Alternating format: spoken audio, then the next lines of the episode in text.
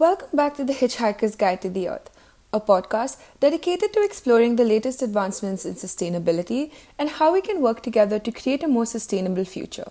I'm your host, Namrata, and I'm very excited to introduce to you our guest speaker for today, who's also my professor at university, Dr. Govind Singh. This is part two of our series on Youth for Climate, where we discuss what role the youth can play towards addressing environmental issues and how you, as a young person, can get involved in youth led climate movements. So, if you haven't already, please go and check out part one of the series that we uploaded last week, where we interviewed college students to better understand where they fit themselves within the larger network for Youth for Climate. So, to tell you a little bit about our speaker for today, Dr. Govind Singh is an academician, consultant, and activist currently associated with the Jindal School of Environment and Sustainability as Associate Professor of Environmental Studies and Assistant Dean of Academic Affairs. He also holds an honorary director position with the NGO Delhi Greens. Dr. Singh has been an environmental youth leader from an early age and inspired over 2,000 students who went on to pursue careers in the field of environment and sustainability. In 2008, he co founded Delhi Greens as a youth led environmental organization and also played an instrumental role in kickstarting the youth climate movement in India and South Asia. The first Delhi Youth Summit on Climate Change, organized by Dr. Singh in 2008, was followed by the launch of the first Delhi Climate Action Plan by the Delhi government that following year. And so, we couldn't think of anyone better to kickstart the conversation about the role of youth in combating the climate crisis, and so we're thrilled to have him on board. So, thank you so much for joining us today.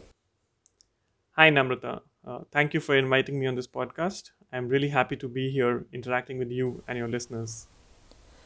To get started, could you please take us a bit through what your journey has been like as an environmental leader and what got you inspired to work with young people on climate and environmental issues? Uh, let me first clarify that I strongly believe that youth is what youth does and there really is no age bracket to define youth. Of course, the UN and others will tell you that youth can be defined as those between 14 or 18 to 30 years of age, but youth is really determined by the freshness of ideas, uh, by having unlimited energy for achieving what you want to achieve, and by always feeling the need to challenge the status quo. So that's something I really very strongly believe in. Right. Uh, my journey as an environmental leader began in my youth, where I took upon myself to create a youth movement against climate change and for environmental protection and sustainable development. What it also did was to help me continue to be a youth even after I crossed that UN benchmark in terms of age. And I continue to work with young people of all age groups today, um, 14 to 40, uh, to even 80, to address climate change and other environmental issues. Uh, my journey to becoming an environmental leader first began in school uh, where I was an active member of my school's environmental club uh, some 20 plus years ago. And I was made aware of the many environmental issues, you know, that were happening in the city of Delhi, in, in the country of India, in the world uh, at that point in time. Uh, that's what you know. That's that's the change that came in my mindset. I was exposed to these global environmental issues, these local environmental issues as well, and I was also you know made aware and was given the uh, the need to address these issues early on. Uh, I think I was blessed to have some inspiring teachers in school who did not hesitate to sensitize me and others on how the sustainable and harmonious relationship you know that human society has with the environment was constantly degrading right? So this is something that i learned back in school that uh, soon i was made aware that if we don't do something for environmental protection uh, we will not have a very good relationship with nature right? I mean a, a good happy flowing river could soon bring floods and drought and that should not happen right? That's something that was ingrained in me in school in my school days.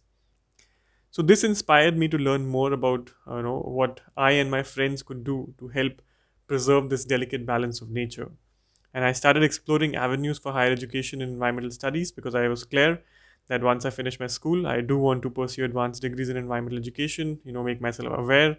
So i have the tools the knowledge to be able to help protect the environment so I could not find many, so I therefore settled uh, for an undergraduate degree in botany, which I thought was closest to environmental education. But thankfully, I was able to find a master's in environmental studies in the University of Delhi, and I also became the first batch of that program that the University of Delhi had then launched.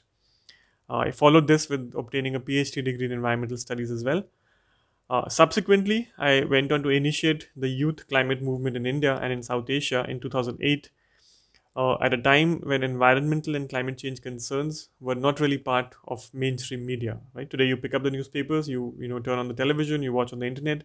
Many information news items coming with respect to what's happening on climate change biodiversity loss etc back in 2007 8 not so much right? So this was there was a need to create to do something to ensure that the people the society was talking about environmental concerns so the political class could you know also be sensitized and action could be initiated for environmental protection.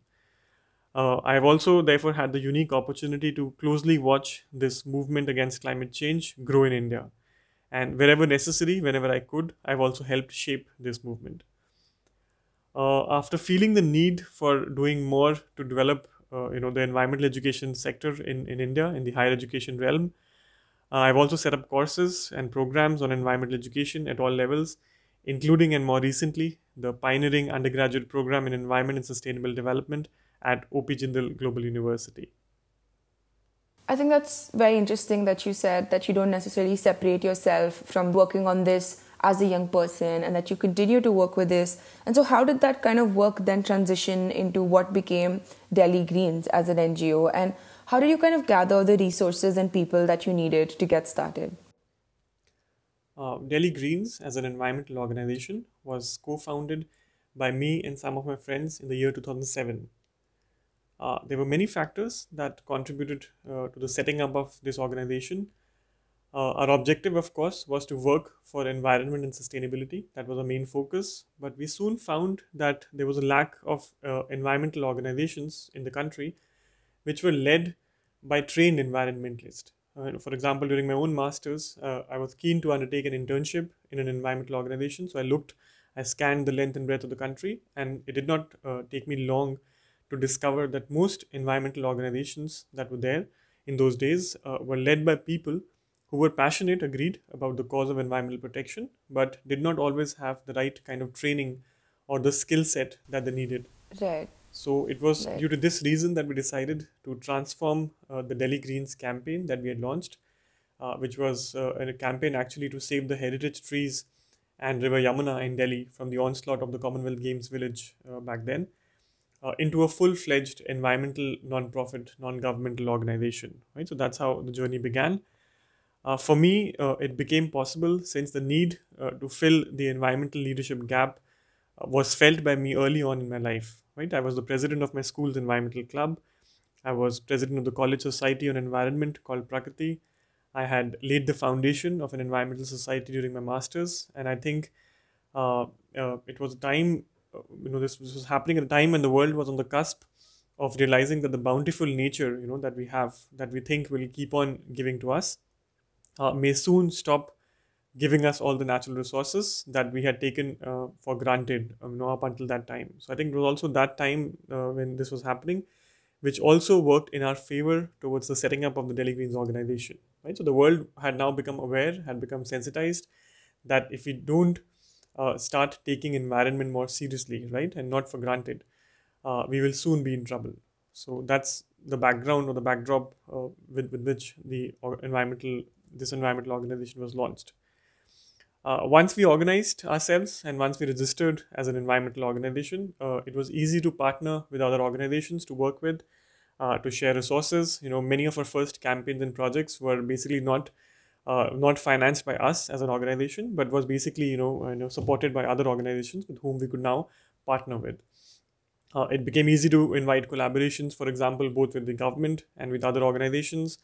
Uh, it became easy to induct interns, to work closely with the media, in fact, I remember our association with the media played a great role in our initial success. I think this was also because a lot of media persons work to cover news, they understand what's happening in the world, and they were also young people who had realized the need and importance of what we were doing. Right? So that's how the first uh, few steps of setting up Delhi Greens as an environmental organization began. Wow, that's that's very interesting. Thank you for kind of taking us through what that process has been like. So, but in this entire process, how difficult was it to kind of mobilize people into caring about a specific cause? Were you able to find people who are passionate and interested, but also kind of you know had the skill set that was needed in order to undertake such projects? How did you gather those kind of people together? Uh, environment and sustainability are issues that resonate with everyone. However, it also suffers from the challenge of being easily dismissed as someone else's problem. Right? So that's the unique problem that we face often. Uh, so our first challenge uh, has always been to create campaigns to sensitize the people about the direct relationship that people have with their immediate environment. Right? So this may sound very easy, but it's not. I can assure you. Uh, for example, when it came to convincing the people of Delhi that the water that the drink comes from river Yamuna and the health of the river is therefore directly related to, their own health, right? It, like I said, did not become very easy. So we were given all sorts of arguments to, you know, say that, you know, okay, perhaps that's true, but it's not directly coming from the river. It's, you know, there are, you know, plants, etc. in between. So all those arguments were also uh, given to us, right? So therefore it seems you know that you know, it's, it's, something as common as this something as natural as this to say that your water is coming from the sky from the rain from the river uh, you know, it's we've we've created mechanisms because of which people are not able to see that anymore. It seems right. So that became a challenge. How do you connect uh, people back to their own roots? How do you inform them, let them know that the fruit that they're buying may be coming from a supermarket, but it's actually grown in soil by a farmer, you know, not very far from from from here. So that became the first challenge to make that connect, you know, between people and the environment and you know the resources and where they're coming from. So that's I think was the first step.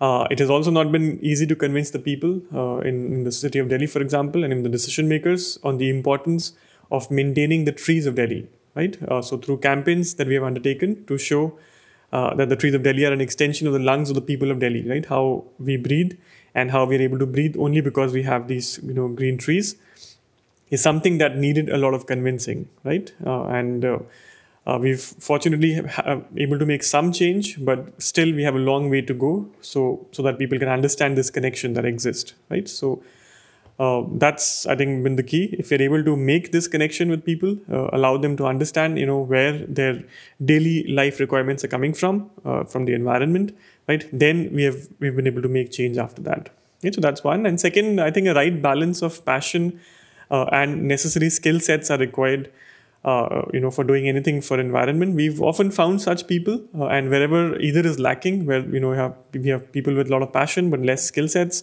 or a lot of skill sets but perhaps need pushing in terms of the passion uh, the delhi greens organization has created mechanisms to generate and provide these for those interested to work on any specific environment and sustainability cause right. Right. So tying back to one of the things that you said earlier on about how it was at school when you discovered your interest for environmental science. Uh, I wanted to understand how big of a role do you think education, particularly at an early age, would play in inculcating a sense of environmental consciousness within children? And of course, while environmental education isn't limited to just the kind of schooling that they do, do you still feel that there's a need to maybe rethink the current school's curriculum or pedagogies to make it more climate conscious? Or is are there any skill sets that children today could benefit from learning at an early age? Uh, primary education certainly plays an important role in a student's life. In fact, school being the first stepping stone for uh, lifelong learning can really help shape the understanding of our relationship as a society with nature.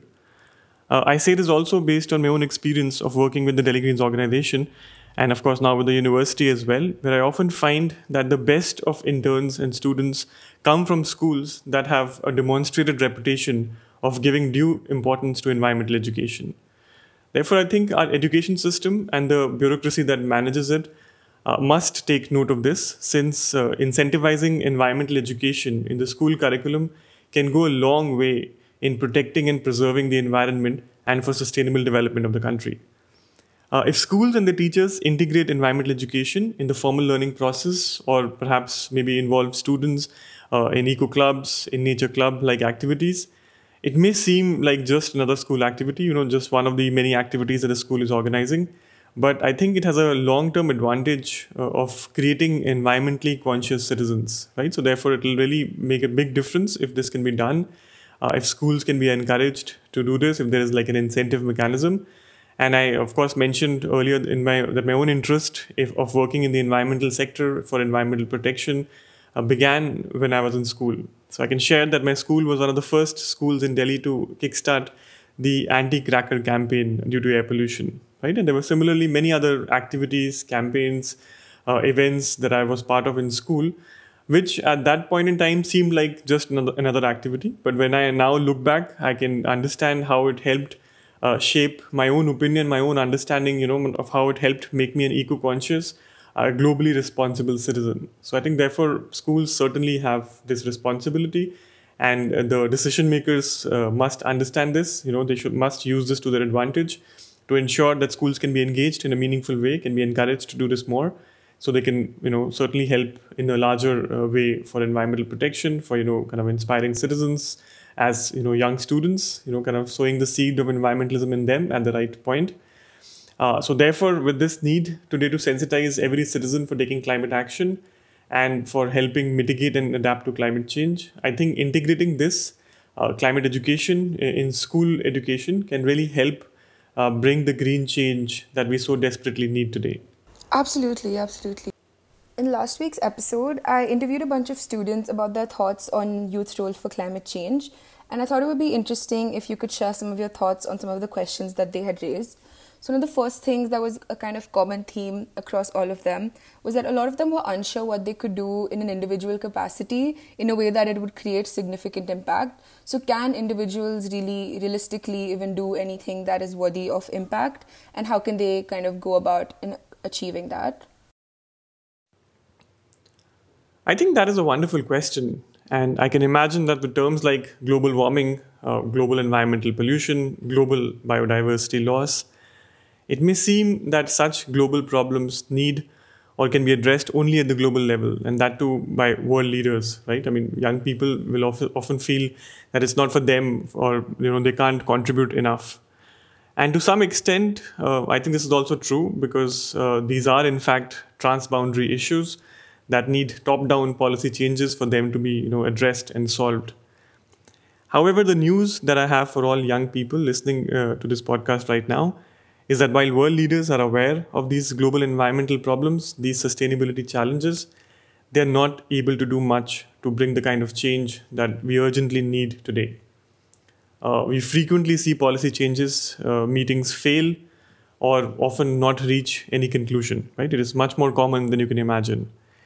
Uh, it's also very common for elected leaders who you know who have come to power for what four to five years to simply ignore and pass on their responsibility of green change to a different government. This has happened for many times in the last few decades. Uh, therefore, young people today need to play a big role, uh, which is of holding the policymakers and world leaders accountable. I think that's really upon you. Uh, it's your future which is at stake, since you will be the one bearing the consequences of inaction today. Uh, I also don't like saying this, but I wish it was also not like this. But if young people don't start demanding change today, uh, the status quo will not, uh, you know, will will remain what it is. It will not uh, let you live a good, happy life in the near future. It will make your life miserable. Inaction on climate change today is no longer an option. This is understood by all. We are bearing the consequences, seeing, witnessing the, you know, the impacts uh, in real time. But unfortunately, this urgency is not shared by all world leaders today. And so uh, I say this that young people today need to start making themselves and others aware, uh, sensitized on the need to take action for environmental protection and sustainability. I think that's something very important that young people today need to do. And I think this podcast uh, by you is itself a wonderful example of such an initiative for raising awareness on uh, this important issue. So, all young people today are urged to be the change that they wish to see in the world and hope uh, I really hope that changes green and sustainable planet that they want to get for themselves. I can also add here or introduce a quote uh, from John Muir, the founder of Sierra Club organization in the US, uh, where he said that when one tugs at a single thing in nature, one finds that it is connected to the rest of the world. So if you have, for example, a landfill, you know, near your house or in your city, and you've seen it grow, right? Uh, you should know that your waste is contributing to its growth right? So therefore, think of ways on how you can reduce, uh, reuse, recycle at home. Maybe take a step to segregate waste at home, make your home a zero waste home, so that you're able to minimize the amount of waste that leaves from your house. so landfills, uh, as we are aware today, are key point sources of pollution and greenhouse gas emissions. Right. So therefore, if you are able to contribute uh, to ensure that you know there is less waste going from your house, it also means that you're contributing in a big way to prevent global warming and climate change. And similarly, think of other ways of greening your lifestyle. Uh, let me perhaps also remind you of the message given to all of you by our former president, uh, APJ Abdul Kalam, where he said uh, that small aim uh, is a crime. He said, have a great aim. You know, that's the message he had for all, all young people. And I think he said that because he was aware that today's youth is empowered with so much technology and information that you can really do anything you set your heart and mind to right? So if you make this your aim if your aim is to have uh, or to live on a clean green and sustainable planet i think uh, personally i think you don't need me or anyone to tell you how to achieve this right? So i think all of you have the solutions within yourself.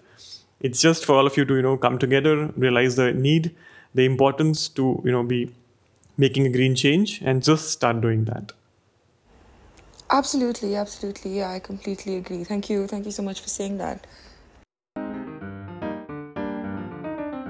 With that, we come to the end of this week's episode. Thank you so much for joining us, sir. It was very insightful, and I'm very glad that we got to do this because I hope it inspires our young listeners to take action in their own ways. Thank you, Namrata, for having me with you and for this wonderful initiative. Please join us on this learning experience and subscribe to our podcast on your preferred streaming platform so you don't miss out on our upcoming episodes on similar topics. And while you're at it, do check out our website www.kipoxseed.com, Instagram, and Twitter handles. Hope you have a pleasant experience being on board with us as we discuss uncomfortable topics for a comfortable future.